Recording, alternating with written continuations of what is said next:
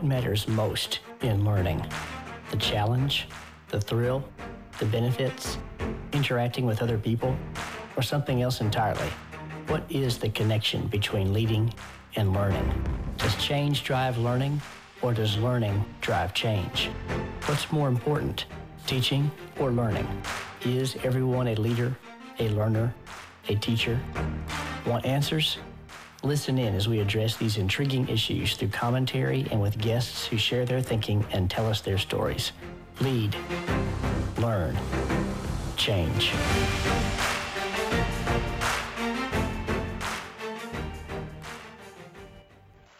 I chose to make life better for myself.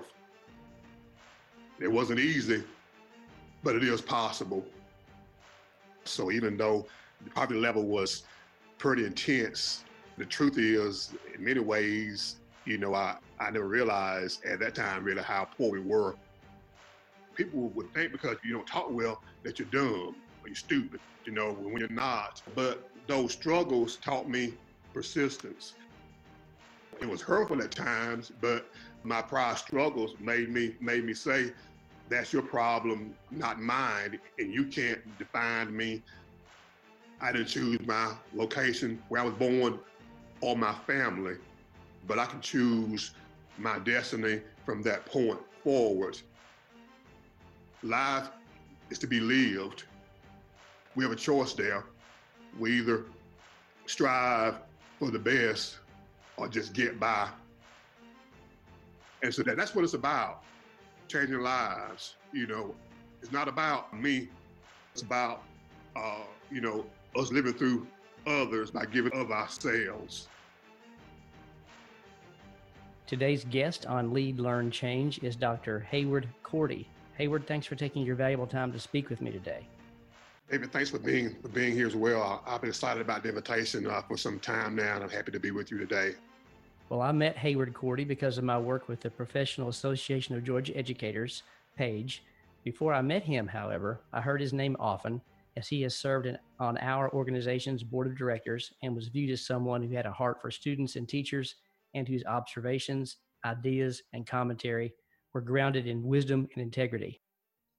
In 2018 to 2019, Hayward filled the role of PAGE president, and while fulfilling those responsibilities, he also led the Oconee RESA, the Regional Educational Service Agency, one of 16 such groups in Georgia, where he still works today. I could read off a list of Hayward's accomplishments, recognitions, and official positions he has held during his career. However, what matters most is how Hayward has lived his life, the lessons he learned, and the example he set for countless others, whether he was serving as a teacher, superintendent, or principal. It's Hayward's heart that describes who he is. His story, some of which Hayward will share with us today, has been captured in a book he authored. That book is titled Damaged Goods Lessons Learned in Poverty applied to life. So, without further ado, let's jump right in. Hayward, let's start off by just telling the listeners about your childhood, and that could be your home, a number of siblings, making ends meet, some of those stories that you share every time you get to speak. Well, I came there from a very, very large family. Uh, there were nine boys and five girls in the house with mama and daddy grandmama Carrie and great aunt Minnie. So from a very, very large household, we were sharecroppers. So we worked the fields for share the crops during that time period of rural Johnson County, uh, Georgia. Uh, we were fairly impoverished, but had a house full of love and support. Uh, so even though the poverty level was pretty intense, the truth is, in many ways, you know, I, I never realized at that time really how poor we were uh, because we had family support and had that network there, you know, and we valued more than material things. And so my childhood was one with a whole uh, basketball team of brothers, you know, around and five sisters, you know, very large family. And David also at the time, uh, a house with just three bedrooms and no bathroom until I was about 15 years old. We got our first bathroom. So I, I was used to going to the outhouse as a bathroom and those things. And we couldn't afford uh, tissue. We would use old newspapers uh, uh, for tissue growing up, you know. So uh, it was quite an experience. during that time and uh, era uh, growing up there in rural Wrightsville, Georgia. I was actually going to move into the newspaper toilet tissue comment because of the current situation we're dealing with where people are bemoaning the fact that they can't find toilet tissue at the store right now. And I was wondering as I reviewed your book this past week, you had these hygiene expectations growing up to stay clean despite the number of people in the house and the absence of a bathroom. So I'm thinking, wow, Hayward could teach some people some lessons about not fretting over the fact that you don't have all the toilet tissue you need right now. Talk about that hygiene situation a little bit more because it's really interesting and people can't really connect to that because they haven't experienced it. No, and David, uh, for me, with my parents being from minority and poverty, we were taught um, it was important. My mother always said, "You can't help but being poor, but you can hear from being from being nasty." And so my parents viewed hygiene as an, an important part of being who you were as a person. And growing up until I was about 14 years old, we didn't have a bathroom.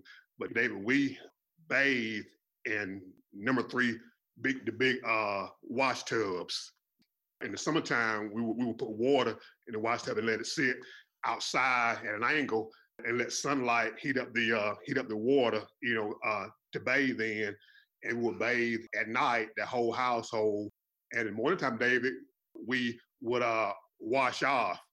You get a foot tub of water and you wash off and go to school or whatever, whatever else. But hygiene was uh, important uh, in, in that household because it was an important characteristic of being a person of quality and not one that just didn't care about uh, their appearance uh, to others. And David, and also with that, I mentioned the bathroom. You know, we couldn't afford uh, Charmin tissue to squeeze, but old newspapers, you know, we get those and rub those uh, uh, soft, and that was, you know, our our tissue and it's all we had for many, many years. And it's all that I knew, David. So I didn't feel uh, like I was I was in dire straits because we were used to that to that tissue, you know, and it, it did its job, did its job, you know.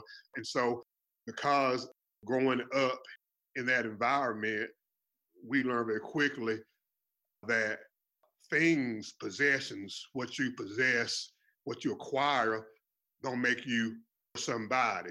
That somebody was based upon number one, us being unique individuals divinely created, and that our worth came from us giving back and bettering ourselves. And so that not having the tissue or not having the best clothes uh, didn't really matter for in my household. Both of your parents were on board with raising all of you to instill some great values and some of the lessons that you just shared. You talk a lot about your dad and, and your mom in your book. But talk about your father for just a second because he has a very interesting background and he had, I think maybe you phrased it hopes and dreams, but he had some real strong hopes and dreams for you and all of your siblings. I would like the listeners to hear a little bit about the influence of your dad and where he came from and where he wanted you all to go.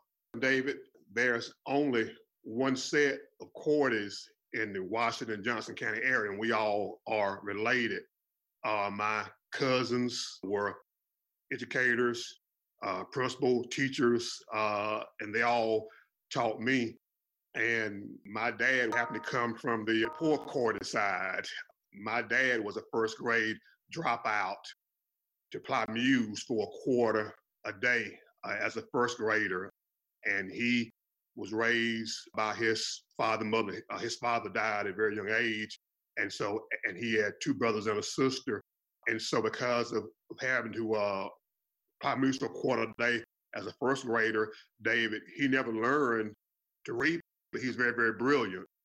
And he wanted for us to better than, than he had for himself. So for him then, uh, education was the equalizer that he didn't get, but for us then, he decided, you know, that he would push us to excel, not just get by.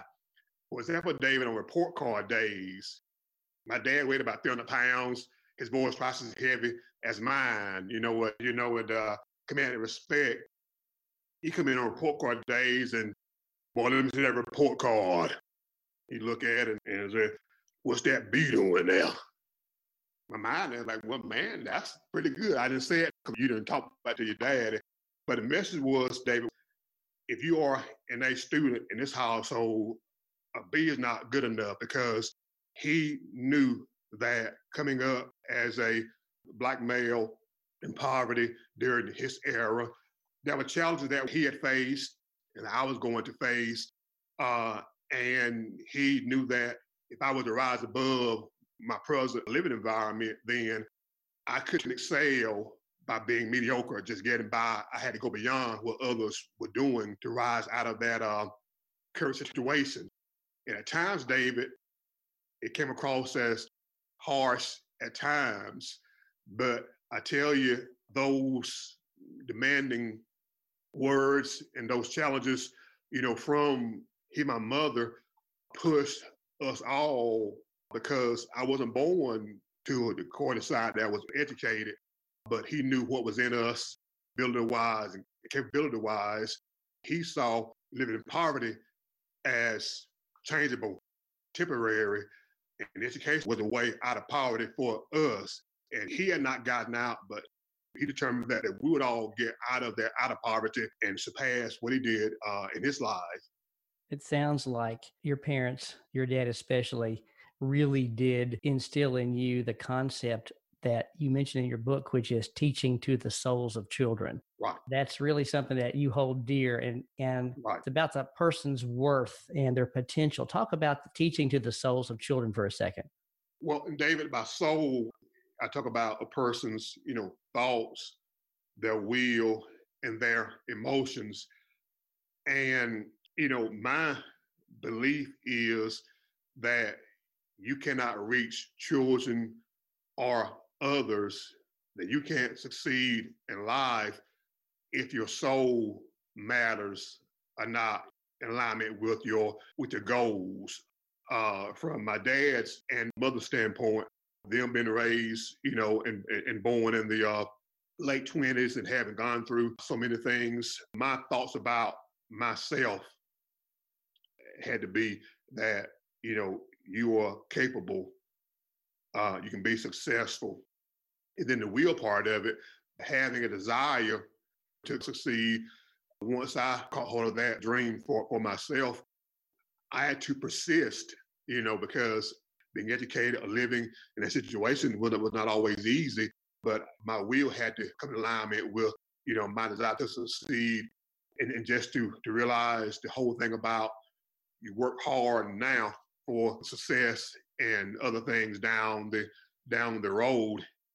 And then the key thing, David, was this whole thing about persistence. My grandmother and mother had a saying about railroad tracks, say the bottom rail come to the top one day. And the meaning was that the oppressed and downtrodden, if they were persistent and kept their faith and trusted God and, and continued to uh, to work hard, then you rise above where you were, were initially.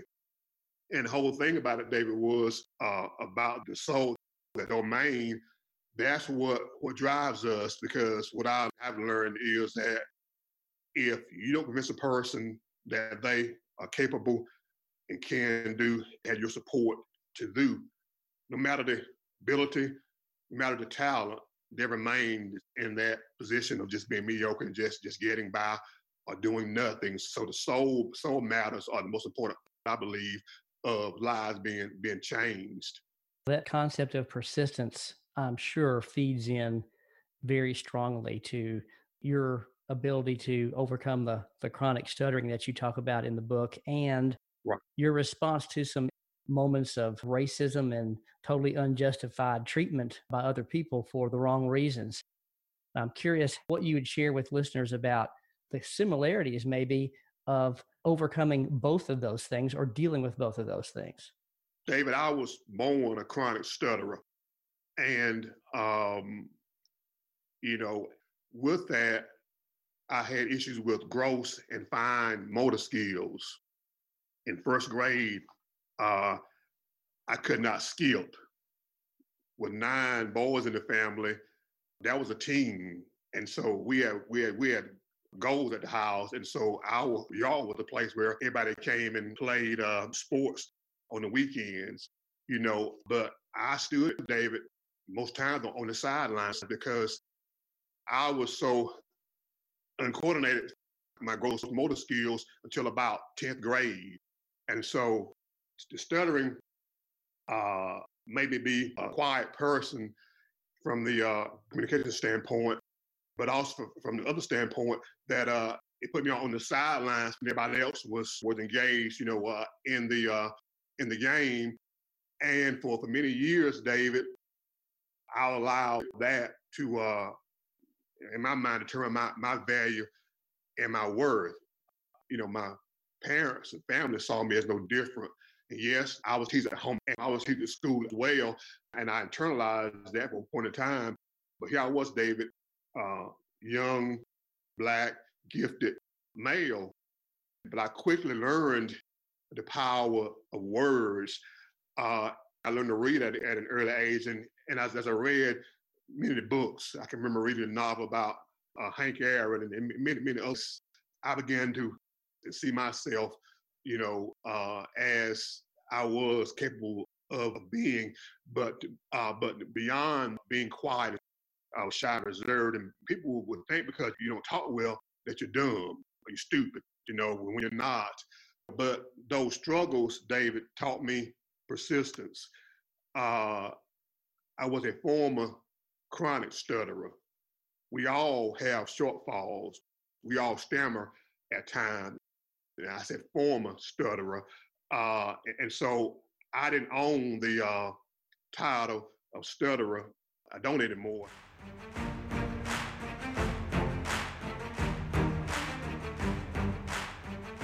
On the issues of race, uh, my philosophy, David, is and was this who owns the problem? I don't. The other person does. But because I went through the rejection of being a stutterer and not having those fine gross motor skills and being, you know, you know, and, and being called sorry, you know, and, and doofus and those and those things, uh, I didn't let those that had views about race define me. It was hurtful at times, but my prior struggles made me made me say, "That's your problem, not mine, and you can't define me." And I believe still that the average person, if you are hardworking and honorable, respect you as as you are. And and I, I never uh, identified or put everybody in one category. I believe, David, still believe that you have good and bad people, you know, and I chose to believe in that most people are are good. But those struggles, David, uh, you know, is what framed my approach to my, my life as an, a person, as an educator, as an administrator. That persistence was necessary to survive, you know, coming up. I utilized to deal with issues that I face, you know, as as an adult as well. Sounds like all of that Hayward feeds into the whole damaged goods idea that you coined for your book title. Right.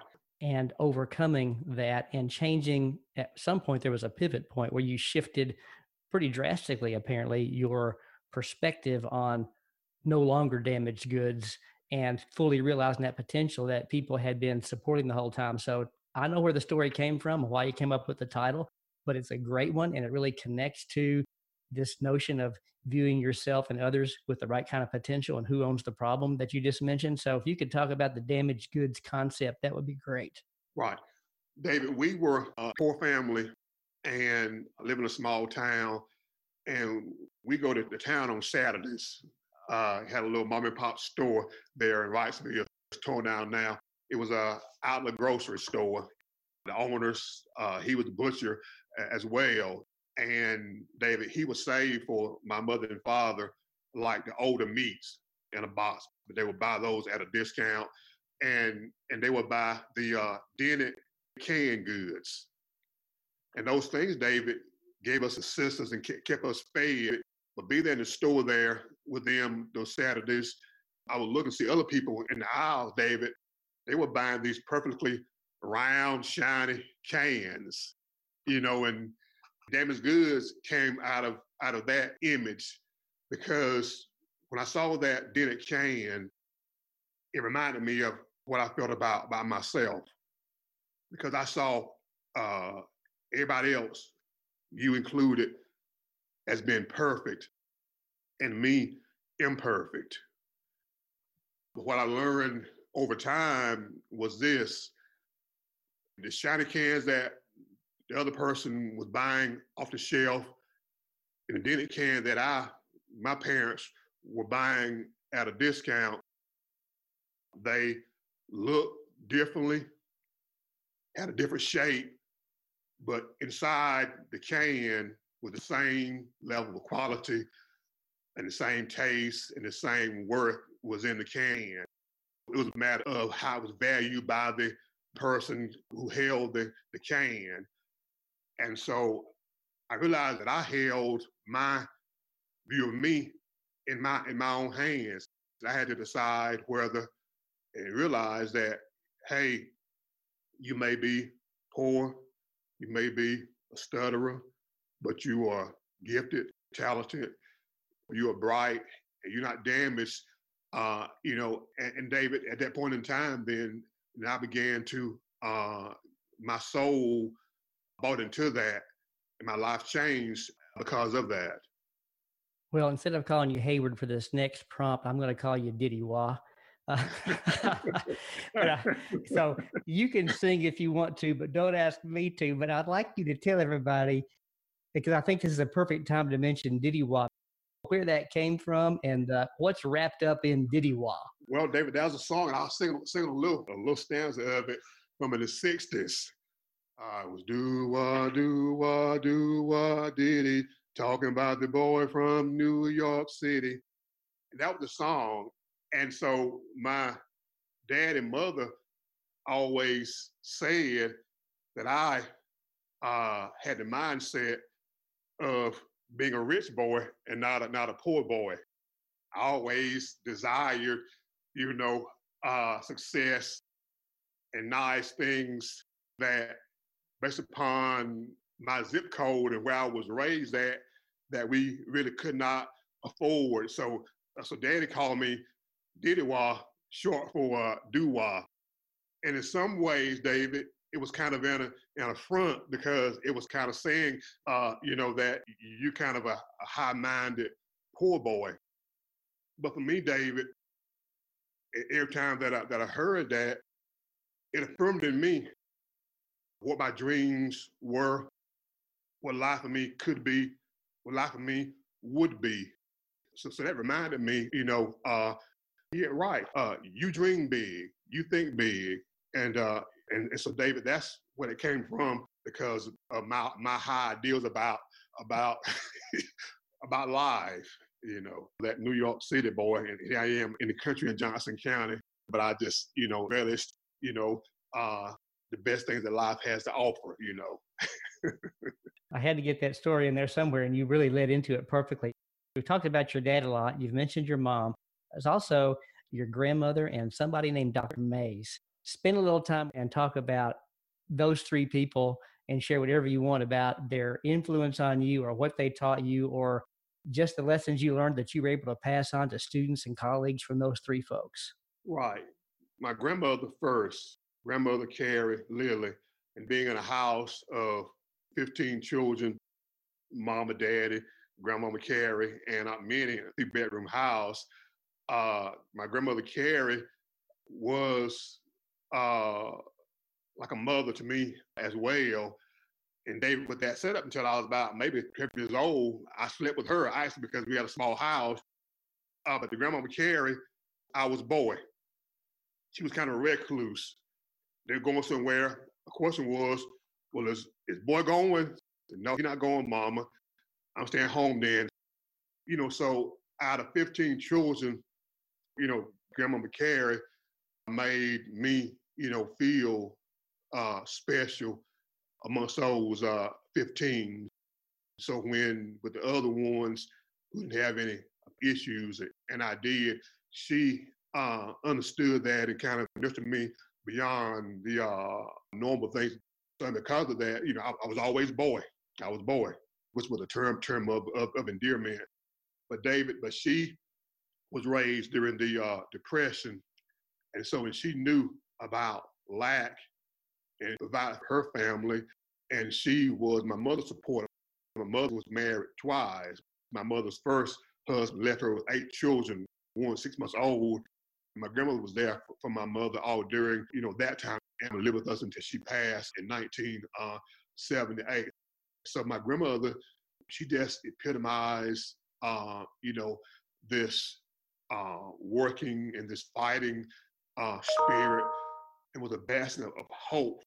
It made me feel special, special uh, amongst the crowd of children there in the uh, household. And my mother now was my my heart. She passed in 2016, and uh, we were very close. You know, David and and my mother, uh, where I really modeled, um, you know, the never giving up, persistence, and and knowing what it made you you. Because her being raised and her marrying at early age and having eight kids uh, at the time, she was frowned upon by other family members. And uh, she told the story to me, um, you know, many years ago. And with her having been abandoned by her first husband with, with eight children, and uh, youngest child being six months old, they, she sought for the first time some assistance and was told by DFACS, uh, you got these kids, they can work. And my kids are going to school. And some mom made sure that they went to school. The older siblings uh, working in fields twice during the week, and go to school the other day during the week. Then she married my father later on and had three more children. Uh, and so it's a mom's ability to uh, persist uh, and be independent and not begging for help, but to be self-sufficient is, is what drove uh, me and my work ethics. You know, but just her love, you know, and with her as grandmother, I, I was always her little boy, little boy, and, and, and so uh, so David, my mother and I have very similar personalities. Her persistence and her love to love all 15 kids with a special love is what inspired me in my in my career. You know, and also to be balanced. You know, out those nine boys, she made us learn how to wash clothes, how to cook, to iron and sew, and then go outside and you know work on a car. So she taught me uh, to be a very very balanced person. But the main thing she taught me was uh, was this: that being somebody is not based upon what you have, but based upon what's in your heart. And Dr. Mays, David, to me, his message was the whole thing about having a dream, having a vision.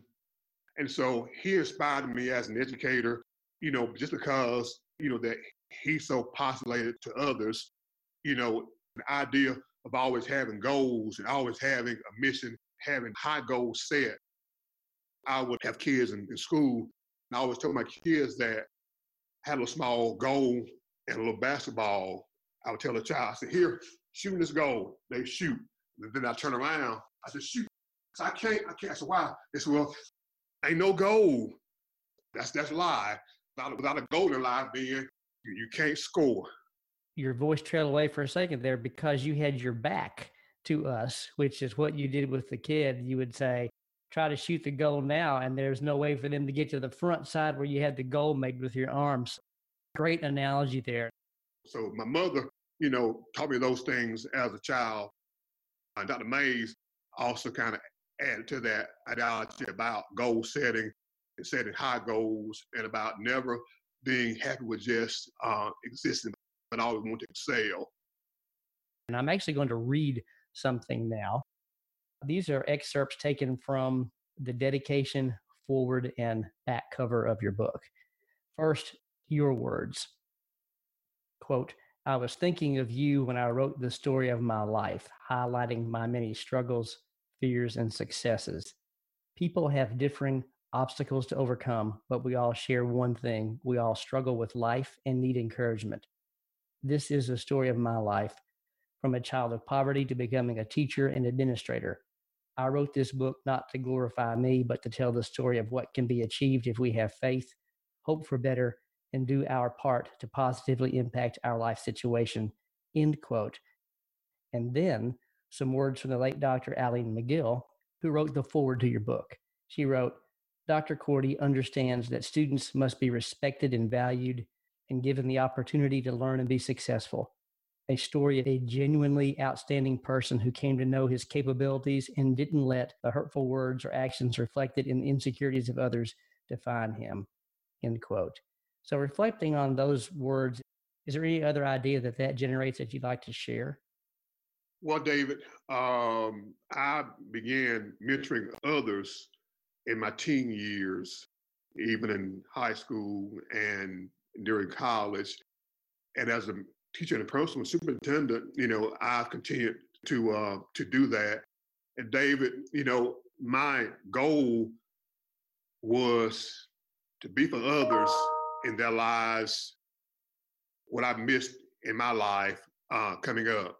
You know, because I struggled with uh, self-esteem, poverty, rejection, then David, who better to reach those that are like-minded than someone who has um, uh, been there. And it's about change lives.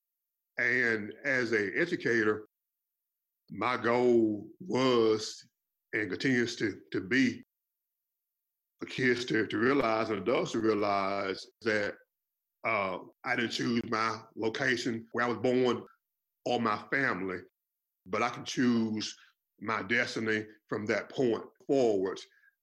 And David, I you know believe with all of my heart uh, uh, that um, ability, test results, standards, those things don't matter until we reach the hearts of of people because uh, for me to to excel, I had to believe that I that I could. And my teacher in first grade, Miss Evelyn Williams, and David, she looked beyond me being this chronic stutterer to, to this smart boy who's gifted. You know, and it began with that. And so I've been wanting to give back to others what was given to me. One thing come to mind, have a former student that I worked with in alternative school setting in the uh, middle 90s, and we lost touch until about 2007. Uh, in fact, he wrote a book, you know, last year about his life, and it was titled "It's How You Win." His name is Troy Taylor. I was the principal in an alternative setting and had it for two years. And at the time that uh, I, would had him, David, and, and it's publicized, he had attempted suicide three times prior to coming to me. And he mentioned in his book, he mentioned in, in conversations about in my office one day, I had lunch and I gave some of my french fries. And that moment, you know, showed that he was valued. David, since that time, he is now just finished up this last few months in the health clinic in the, in the Atlanta area. But he attributes that time with him to saving his life. And um, he came from from uh, abject poverty, from a household where the uh, had a parent that was, was, was drug addicted. And David, and to him, you know, I become dad at the end still dad. And so that, that's what it's about, changing lives. You know, it's not about me. It's about, uh, you know, us living through others by giving of ourselves and being transparent as well. And sometimes that is just a word that you're not really aware of the potential impact that it might have. I remember a story from your book about a young man in the hall right. that you passed by. He was had been placed outside of the room for one reason or another, and you said something to him, and that came back years later, if I'm not mistaken. Share that story with us too. Right. Yes, and, in fact, David, uh, that was Reginald. We're close now. Uh, you know, he and his brother. I have six godsons that call me dad still, and he's one of those. Uh, Reginald came from a very impoverished family. Uh, he was the middle brother of three brothers and one sister. He was in the hallway, and rather than fuss at him, I asked him, why you in the hallway? He, he told me, And I knew him, and I knew about his uh, older brother, younger brother, younger sister. You can't learn anything in the hallway. You need to be in the classroom. Uh, but about how how that he could bear his family and himself and help his siblings see a good role model if he would, uh, you know, give his best behavior and academics in the classroom. And I could have fussed at him, but but I took that kind of approach, you know, to try and uh, coach him in that little short period of time. And uh, so David, and that changed uh, his uh, his life. Now he's a contractor, has his own business, and is doing well. And we still talking. They still come to see me in Wrightsville still now. You've mentioned your first grade teacher, family members, Dr. Mays as an inspiration. Is there another teacher or two that you want to mention and explain why they were so wonderful or so influential? Yes, sir. There's one, Miss Nadine Hunt. She taught business ed, the high school there. I took one year, one semester rather, uh, a class in business math, and she's still living. And David, she always stood out because uh, she was tall, always dressed classy. But David, out there those days now, she always drove what we called an L dog. That's the Cadillac Eldorado. She parked between the open corridor, parked the cars there, and Miss Hunt always kept her a new El Dorado. We call him the El dog, and she was always articulate. And she was just about about life, you know, about success. And so she modeled what Diddy Wall dreamed. Right. This is a great conversation, and we could probably talk for hours. Is there anything else you want to share with us? Um, David, just to say that life is not perfect, but life is worth living, you know. And in these times we're living in right now, with all the uncertainty that's surrounding us, you know, we can't let the fear of being hurt, being let down, stop us from, from caring about people. And in the end, what matters is being somebody. It's not based upon uh, the car you drive, what you wear, house you live in. It's based upon others to become hope for those that are hopeless. And, and to say to everybody that we live in a time now that we can't we can't blame being born poor, being born black, being born handicapped on being a failure because I was born poor. I'm still black, and I was born a, a chronic stutterer. But uh, you know, I chose to make life better for myself. It wasn't easy, but it is possible. And the question has to be, how bad do you want to uh, make life better for yourself and for, for others? Life is to be lived. We have a choice there. We either strive for the best or just get by. And David, you know, uh, being born poor, stutterer, uh, but David, I'm not a victim. I'm a victor in life.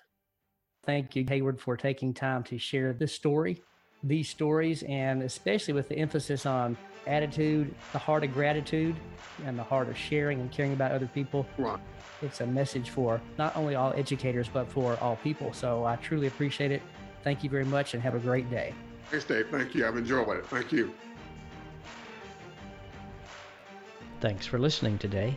Find the Lead Learn Change podcast on your search engine, iTunes, or other listening app. Leave a rating, write a review, subscribe, and share with others. In the meantime, go lead, go learn, go make a change. Go.